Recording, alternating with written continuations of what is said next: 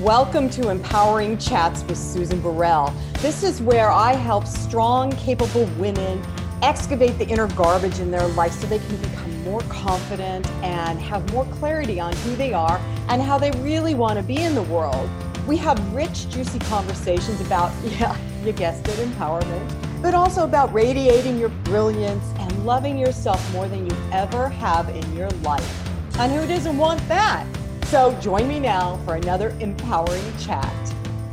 Hey everyone, uh, Susan again. So empowering chats every year has a theme. This year, as you've heard, I'm sure, is be potential. So the month of January, my team and I decided the B is going to stand for bravery. Bravery. So let me tell you what bravery means. It means brave spirit or conduct, courage, valor, magnificence, bravery. And we also felt like bravery is is something that is brilliant, it brilliance. And um, we came up with another word under bravery, bountiful. Can we have can we be bountiful in our bravery, which means having a lot, right? Having over uh, so much that it in some ways kind of feeds your soul, right? To be that brave.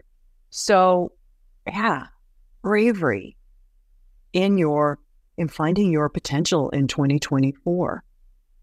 And I've interviewed some amazing people for this month. I I really know you're going to fall in love with each of them and um, be inspired.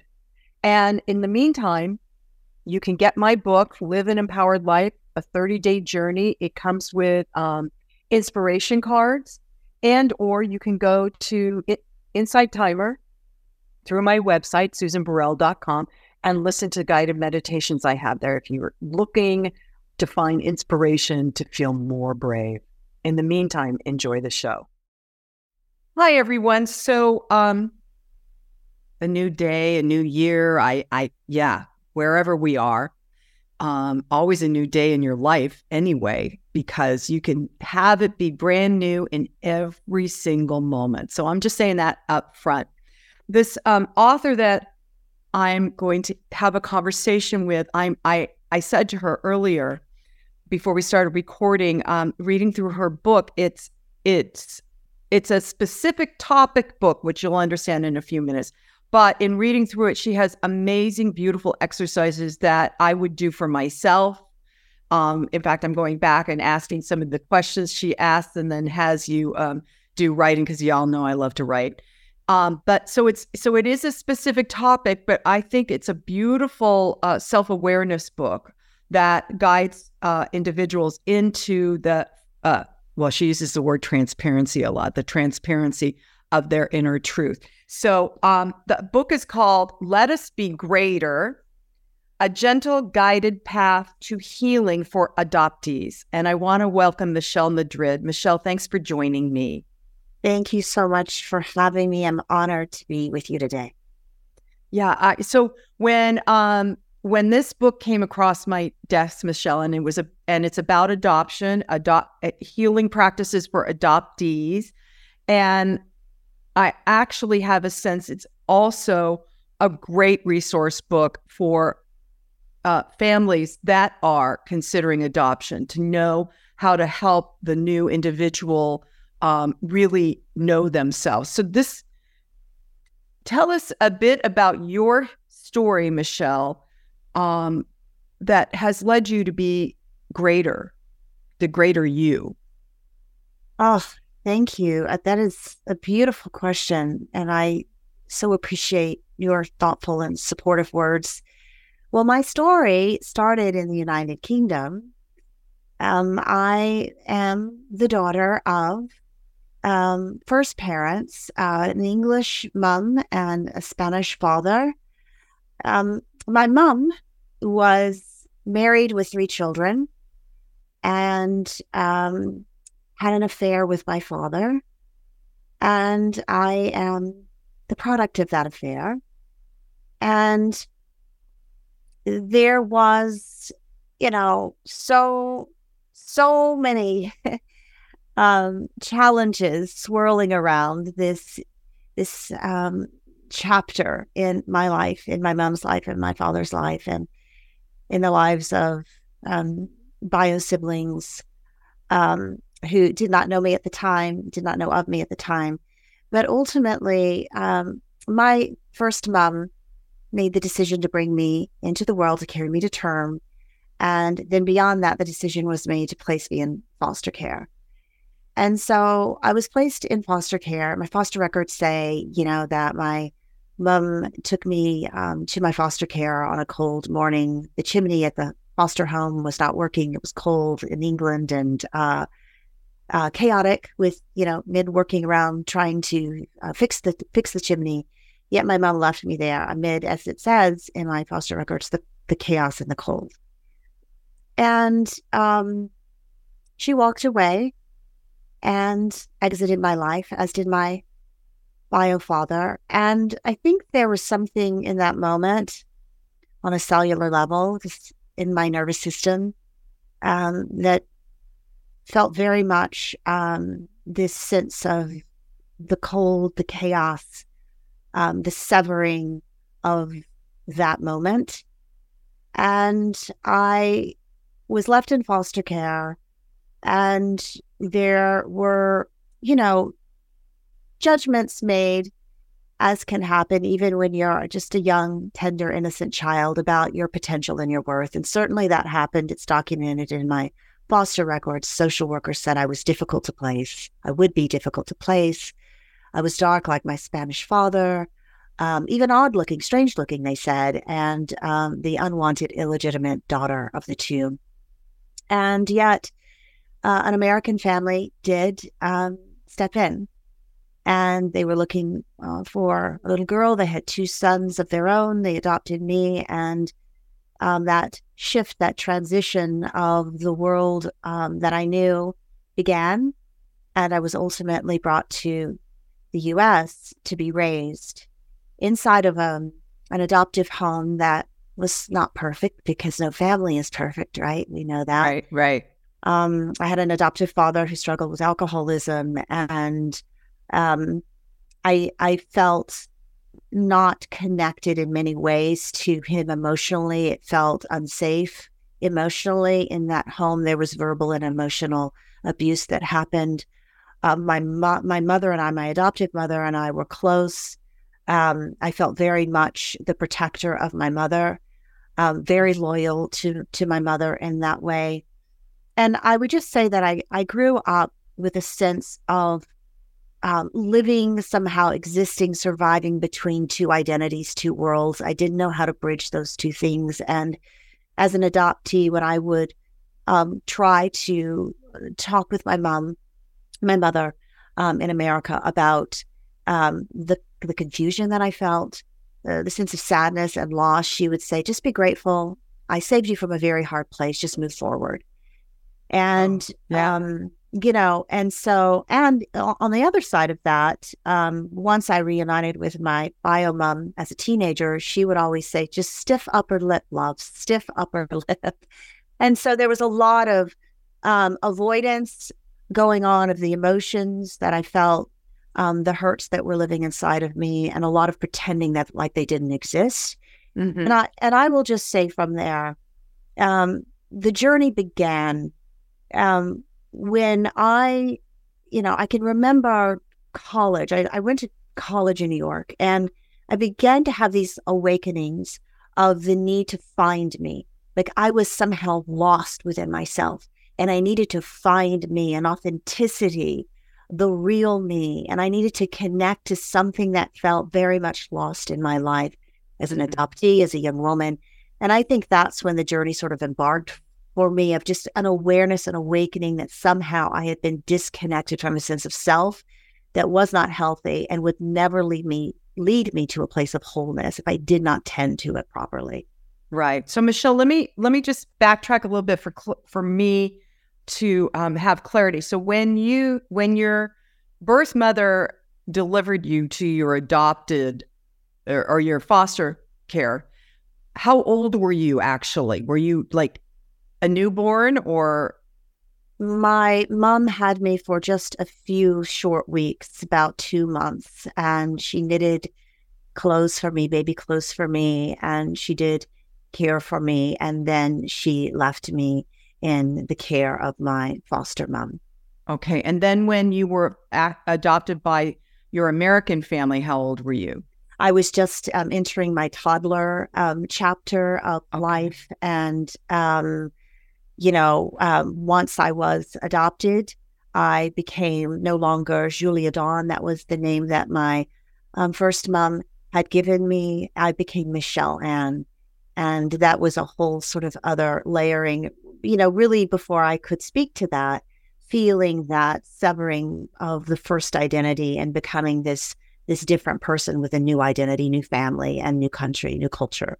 Yep. So in in, in your book, you talk about the uh the that the whole identity begins in the womb. That there's energy in the womb that and that a child um can feel in the external world. So because it's it was interesting to me to just read that because I think a lot of people have an assumption that well it's just a baby or they're they're they can't really speak so really are they thinking or whatever that you know story is but there is uh, an identity that forms as the embryo is forming yes and I I do believe that I always had this feeling that our stories begin in the womb adopted or not um, and there's science that is now backing this you know that we are not mother and child while in the womb. We are mother, child, we are one. And so the the child in the womb feels and experiences what the mother is going through in the world. And so we enter the world with a lot of information. Um, there's a book by Dr. Bruce Lipton called The Biology of Belief that has really helped me sort of sort through um, this um, just intuitive knowing that I feel like I've always had.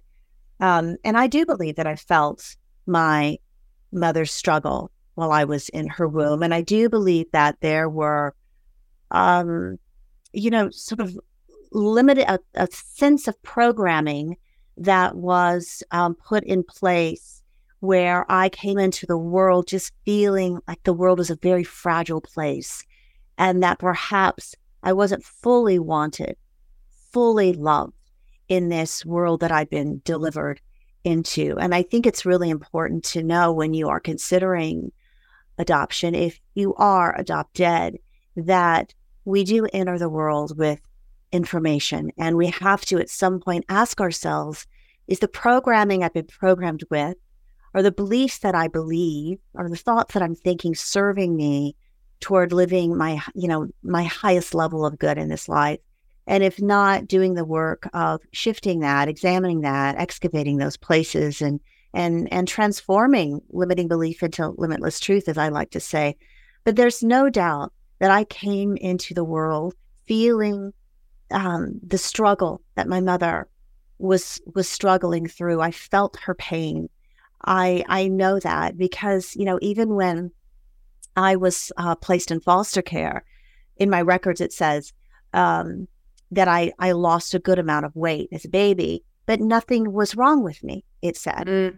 Mm. Um, and I'm and I read that and I've read that many many times over and I've sat in stillness with that line nothing's wrong with her. How could it how could anything be wrong? She's just a baby. Ah. What could she possibly you know what could she know? Um, but the fact of the matter is, I think everything was wrong in that moment because I was a baby who knew on a cellular level that her mother had left.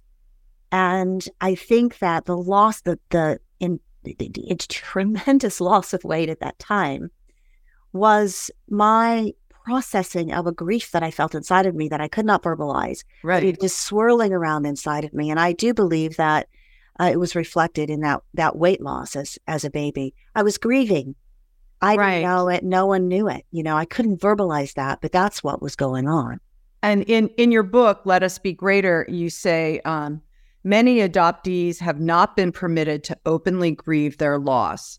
Society is only just beginning to understand what adoptees have always known that adoption is rooted in loss, that one family must come apart for another family to come together. One relationship must go through a severing for another relationship to be sown. M- Michelle, that's like, uh, yeah, it just that just kicked me in the gut, and and but eh, but and and also um, with what you just described about emotional feeling as an embryo and um, belief systems already being laid down, it it actually gives me um because I'm always on a, a not always, but I dip into um, feeling unworthy, and I'm not and I'm not adopted, you know. But I know, and so you just like gave me another little tidbit of why I still dip there, even though I've worked it, I've released it, I've written a book about it, you know, I still go there and it's in it and it makes sense. It was programming that from the the emotional state of the mother, which is really important, I think, for young women who are considering being coming pregnant to be aware that from the minute you conceive, you are now informing this unborn, about to be newborn uh, child of how to deal with the world. And it's so I think it's important to have your shit together, everybody, before you get pregnant. Let me just say that. Ooh, I just had tingles when you said that because it's so true. It's so it's so very true because, you know, I I do believe that that sets um, just such a powerful setting of um, how we come into the world, how safe we feel the world is, and also our place and our promise in this world. Um, and it's it is very important to be aware of that and to make sure that your surroundings, while your child is developing inside of you, that that in that an internal garden of who you are is being nourished. I'm not saying it has to be perfect. We all have work to do, but to, an awareness of how powerful that is for your child, your unborn child, and to really nurture the soil of who you are as a woman, as um, a mother, as a human being, a soul moving through this physical experience to nurture what is waiting for us within and to make sure that you're doing um, the tender, loving, compassionate work of giving yourself all the nourishment you need um, to grow into who you're here to be, but also when we are looking at becoming parents, that we're able to offer that to our children um, in utero and you know and beyond. In utero and beyond, yeah. So okay, so let's go back to um, your book because you you mentioned that there's eight pain points mm. for, that adoptees um, experience and some of them don't necessarily experience all eight. But um, and again, Michelle, I'm saying this, you guys, because re- in reading, I'm like, oh, I got that pain point. Oh, I got that pain point. Oh, oh. And again, with your exercises later, we'll get to those. But let's talk about the p- eight pain points. Mm, you know, it's, I was doing an um, interview last night, and the gentleman said, "I'm not adopted, but I I feel these." And I said, "Well, you know, I think that." there are at least a million gazillion ways that this life experience can leave us feeling disconnected from ourselves, rejected, abandoned, and you know sometimes feeling shattered and left on the floor.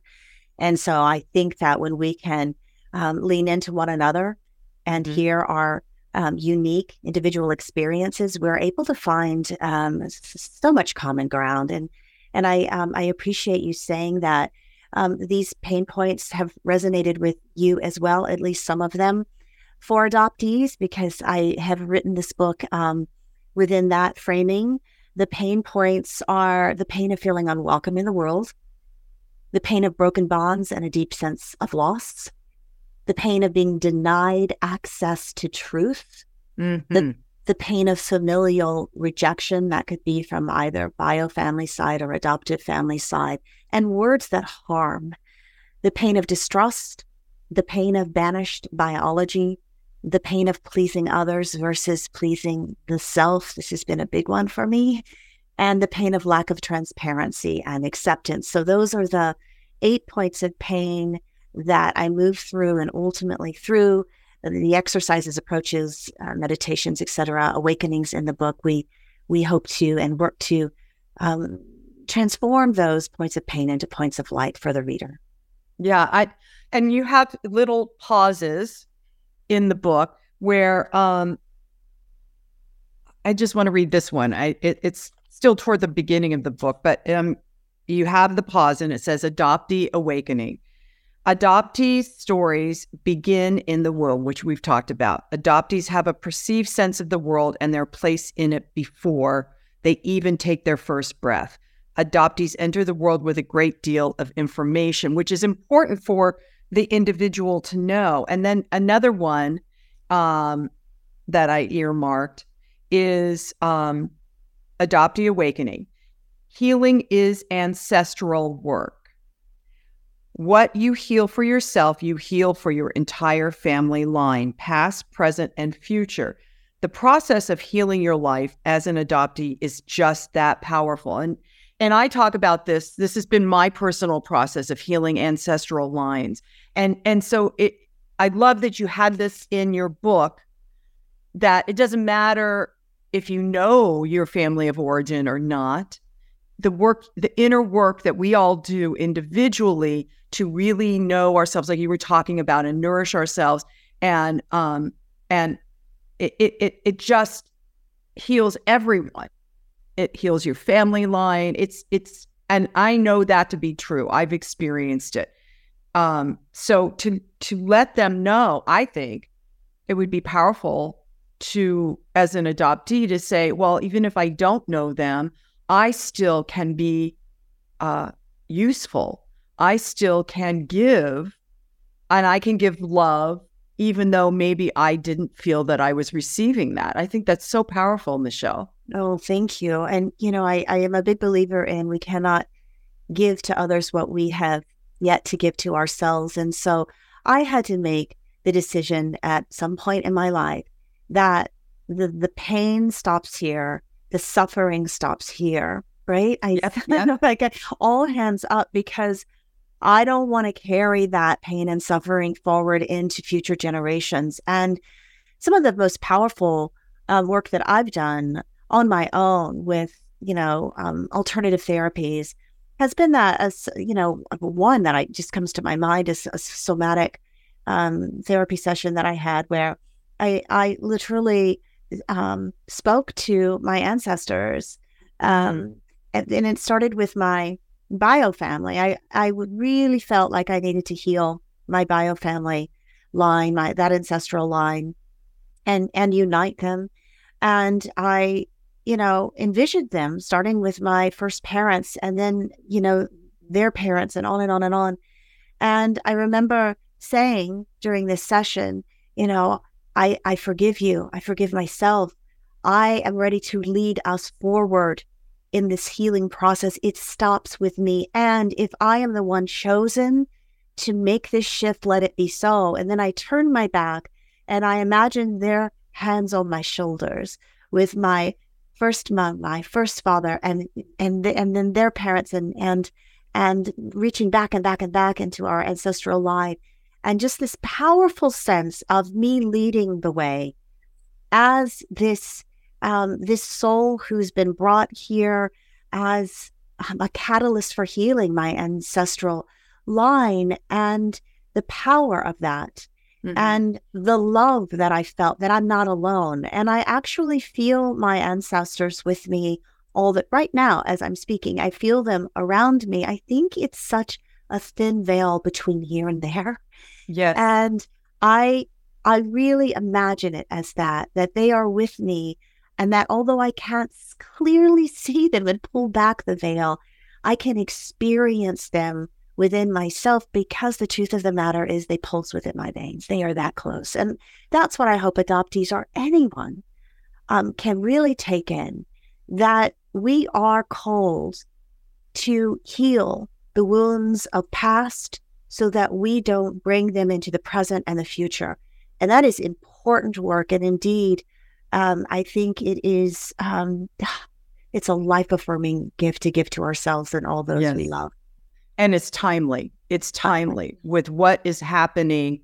Uh, and you said you came into the chaos and a cold, uh, but it's what's happening right now. Everybody, there's chaos. There is a coldness towards others, and and what you just described, Michelle, is so important for us to unite and move together as a humanity. So so it, who's oh my gosh, who I often ask myself this, and when I work with clients, who's to say that your life, who could ever say that your life doesn't have meaning, wasn't on purpose, that you were brought here for whatever it is in how you interact in relationship with others to to enlighten others or it, or uh, like you're talking we're talking about enlighten ourselves from the inside out to to go oh i am I'm uh, my soul is here to bring this light, to be more me. That to you talk about be um, becoming, um, feeling internally worthy and and being transparent. And in order to be transparent, which which to me means I can see me, I can see me, as opposed to I'm going to be transparent with you but seeing myself and then you get to live more you. Mm, did I get that right? Oh, yeah. Okay. Yes, you did.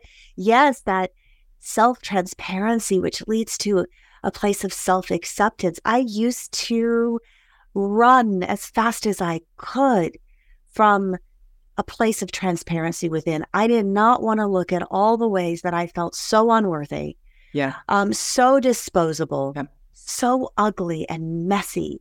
And the cause of my first parents walking away and the cause of my adoptive father drinking, I was the cause of none of those things. You know, when we begin to see ourselves as innocent in all of it, we can begin, I think, to step forward on the path of self forgiveness. And when we do that, we offer space to forgive others because that is the most liberating gift to give to ourselves. And then we can, with love and compassion, look at ourselves and say, you know, I want to be transparent with myself. I want to know myself. I want to know the person I see in the mirror. Mm-hmm. I mm-hmm. really want to know, love, accept, embrace this person, and do the work that we've been uniquely assigned in this life to do. I cannot do that if I'm not willing to look at the messy parts and also to open myself to seeing the miracle in the mess and not just saying, well, that happened to me. And so I can't grow. I can't evolve. I can't be loved. I can't show love, give love. No, no, I want to see the miracle. Okay, this happened perhaps for me and right. not to me. As hard as it has been. And that's hard. It's hard. But if I can't at least ask myself that question and explore that, on my own, in my own time, in my own way along this journey, I don't believe I could have ever gotten to the place where I am now, having written this book, talking to you now, feeling like a whole woman with purpose and with passion in this life. And to say that the broken places in my story, oh my golly, that's where the light came through. Yeah. And I have looked at those places and I have then put them back together in this beautiful sort of tapestry, um, this this work of you know mosaic and light and and truly, um, I look at myself as a brand new being. Yeah. Yeah. And I I love the journey now. I didn't always love the journey, but I sure love it now.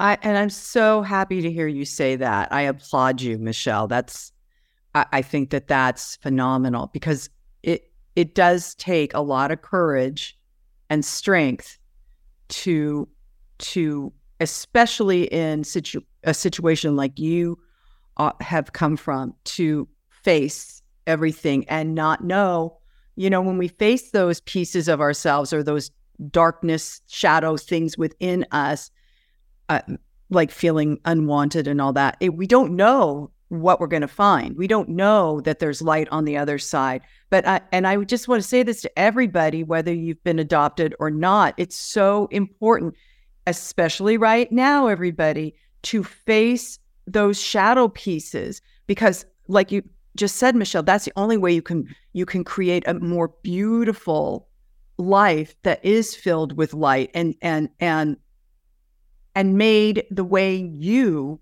I choose to make it, not the way I was told or the expectation that was nonverbal of how I should be. Uh, you, we can live our life by facing that shadow. So, is it important as an adoptee to find your birth parents and face them in talking about that kind of stuff?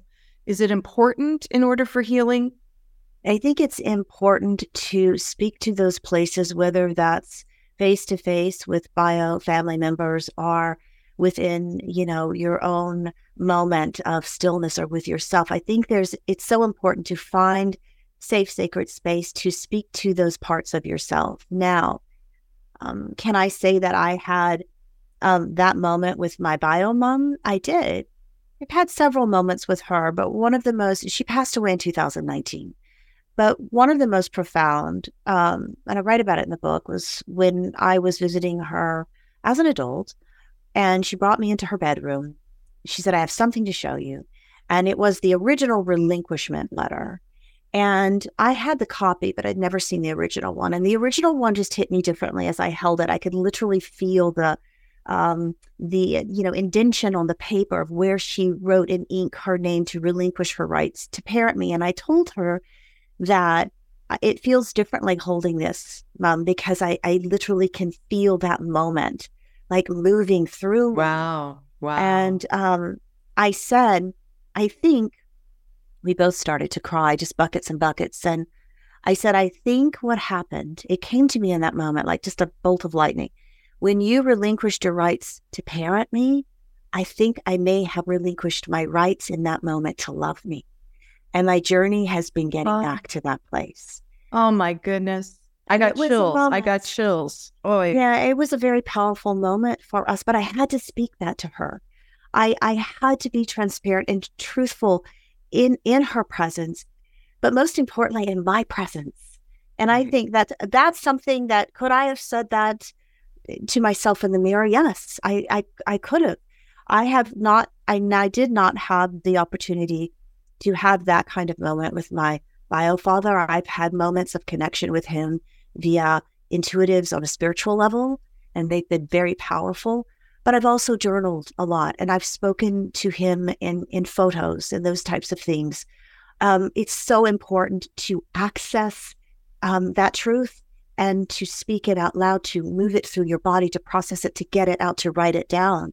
Whether we have that face to face or not, the work of doing that and connecting with that part of ourselves is so important for adoptees, I think, to reconnect um, to the truth of who they are, the energy of who they are. Right. The truth of who we are. Yes.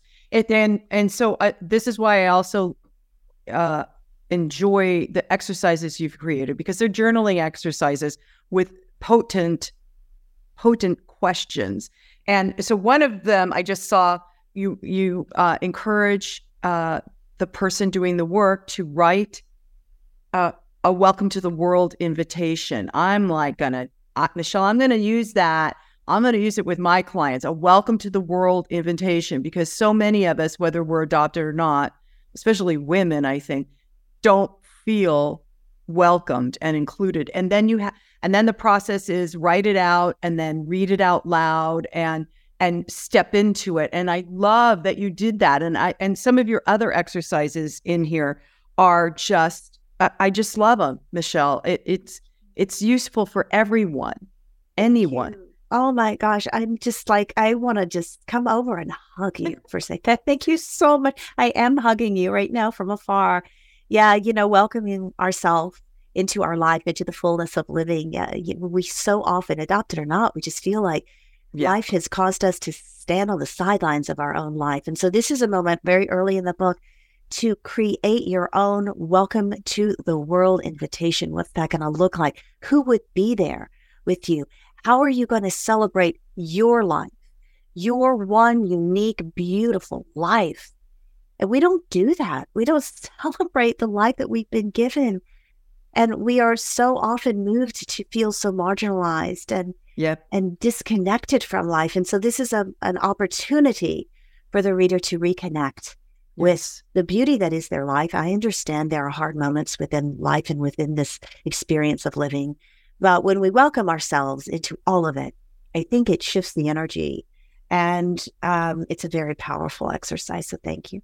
Yes. So I have another question. Um, actually, I have a couple more questions, but um, okay, let's talk about Roe versus Wade. Because with that being overturned, not more, eh, okay, in my opinion, uh, with the choice a woman could have to either carry to full term or terminate there's going to be a lot more children born in the world that are, aren't going to need to be adopted because the woman has to just go full term because of that uh, overruling. Um, so, so what would you say to someone who is in that position uh, of having to see? Because this goes back to having the emotional feelings, and you're pregnant, you know, and oh my god. So the so the mom is having all these emotions of oh my god i'm pregnant and whatever the whatever the circumstances and it's affecting the child. And so in even if you are going to give your child up for adoption you could still parent them before the birth right? Yeah absolutely. That parenting starts as we have discussed in utero, I just think, I mean, I literally have chills as you as you um, share this with me because I've, I have thought about it a lot. And I think that what we need to understand is that women are going to need us more than ever to come along their side and to help them and to support them um, because the children that they are carrying are going to feel all of it. They feel the discord, they feel the judgment, they feel the anger, they feel the injustice, whatever side you stand on. Mm-hmm. Um, I just feel like we have to come together and be on the side of the child and help the mother because this impacts generations to come. Exactly. Generations to come. It's not just one life, no. it's multiple. Um, so now, Michelle, I, I read that you have adopted. So, how has your healing uh, supported you in raising your children or your child? I am an adoptee who has adopted. I have two children um, who are um, international adoptees from Russia and Ethiopia. And I would say that, you know, I, I didn't adopt to, I, I, I don't see adoption as uh, this opportunity uh, to to save a child, or you know, I that's not at all, or to feel fill some empty space inside of myself. I I chose adoption. It came to me very organically. I followed um, my intuition, and at the very end of the day, I will tell you that I am able to look at my children and say, I understand. Mm. I honor your first parents. I know that what you've been through is hard. It's challenging those earliest chapters. Um, I know that there is loss that brought us together. I want us to always be able to talk about that loss. I want to support you in being you and whatever that looks like for you. I am not here to narrate your life story. I am not here to tell you who you are going to be. I am literally deeply, profoundly blessed to be able to walk along your side as that unfolding happens. And as we walk together, we walk with your ancestors by our side as well. And so there is an honoring of their story, their journey, their ancestral lines, their countries, their culture that must happen. And I believe that that has been so beautiful um, to offer them, and and I only could offer to, offer it to them because I did the work to offer it to myself. Yes, and I'm more aware of that profound and innate need. They need that from me, we are a shared family. And I share in their beautiful Ethiopian and Russian cultures, and we celebrate that. And um, we have a multicultural family that at its root is built on the honoring of diversity and the profound beauty of inclusion. Oh my God, I want you to be my mom, Michelle. Oh my God. Oh, You're so I, just, sweet. I no, I mean it. Because man, that's if every child could have that kind of uh, aware parent, whether or not you're adopted, it just would. It just, my God, we wouldn't. We wouldn't be in the chaos we're in right now. That's my opinion. But a lot of there's a lot of cans. out There's a lot. Yeah, and to honor the humanity and the cultures, that's so fabulous. So fabulous. Thank you so much for doing the work you do. Thank you for doing the work you do. I'm so honored to sit with you in this conversation. Well, you're welcome. so, um, I interviewed uh, uh, a couple of women who went through infertility, and they curated a book of artwork and writings for healing uh, the the feeling of being broken and diseased. It's now a disease, Jesus. Um, and and so and these women have adopted. So I just want to say that out loud to everybody because if you are experiencing infertility and you are considering adoption, you got to get Michelle's book because it will help. Uh, it'll help uh, pave the way. It's not even breadcrumbs, so you can follow. It'll help pave the way from what I've read, um, so that you can be like Michelle just described, a, a better parent, a better person. And that's why the book's called Let Us Be Greater. Michelle Madrid, thank you so much for for everything, for everything. What an honor and a pleasure to be in your presence and have this conversation. And I you and you guys, it's just the tip of the iceberg, this conversation. But get I really encourage you get her book because it doesn't matter we all need healing and it doesn't matter if you were adopted or not. The exercises and the insight and um, everything that michelle's put in here from her own heart i think would would help anyone. It would help anyone. So is there any one thing you want to say before we close michelle Just I'm deeply and profoundly touched by your kind words, your kindness. I have made a new, beautiful, illuminating friend on this day. So I'm very grateful. I would just like to say, I think as we close, for those listening to remember that the light around you is great, but the light within you is greater. Go there and connect. oh my god i got chills again thank you so so much so i'm just going to end with and so it is namaste Well, that wraps up our empowering chat today. I hope you enjoyed it. And if you did, go to susanburrell.com. You can see all of the information about my new book, Live an Empowered Life, a 30 day journey. You can also access guided meditations that I have on Insight Timer through the website and just see what else is out there on my site that you might find empowering and exciting to experience. You can also contact me through the website at susan at susanburrell.com. So that's it for today. See you next time.